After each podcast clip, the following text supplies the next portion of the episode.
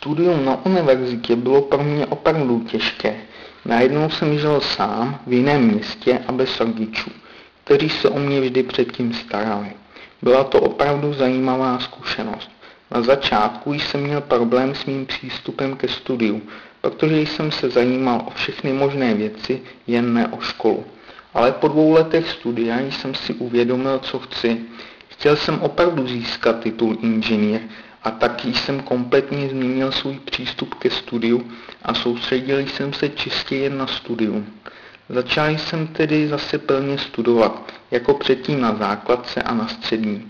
Bylo mi jedno, jak byly zkoušky obtížné, nebo co ostatní studenti říkali o zkouškách. Začal jsem prostě tvrdě studovat a viděl jsem se v budoucnu, jak mám dobrou práci díky tomu, že mám titul inženýra. Takže jsem byl docela motivovaný. Cesta k titulu však byla velmi obtížná a stresující.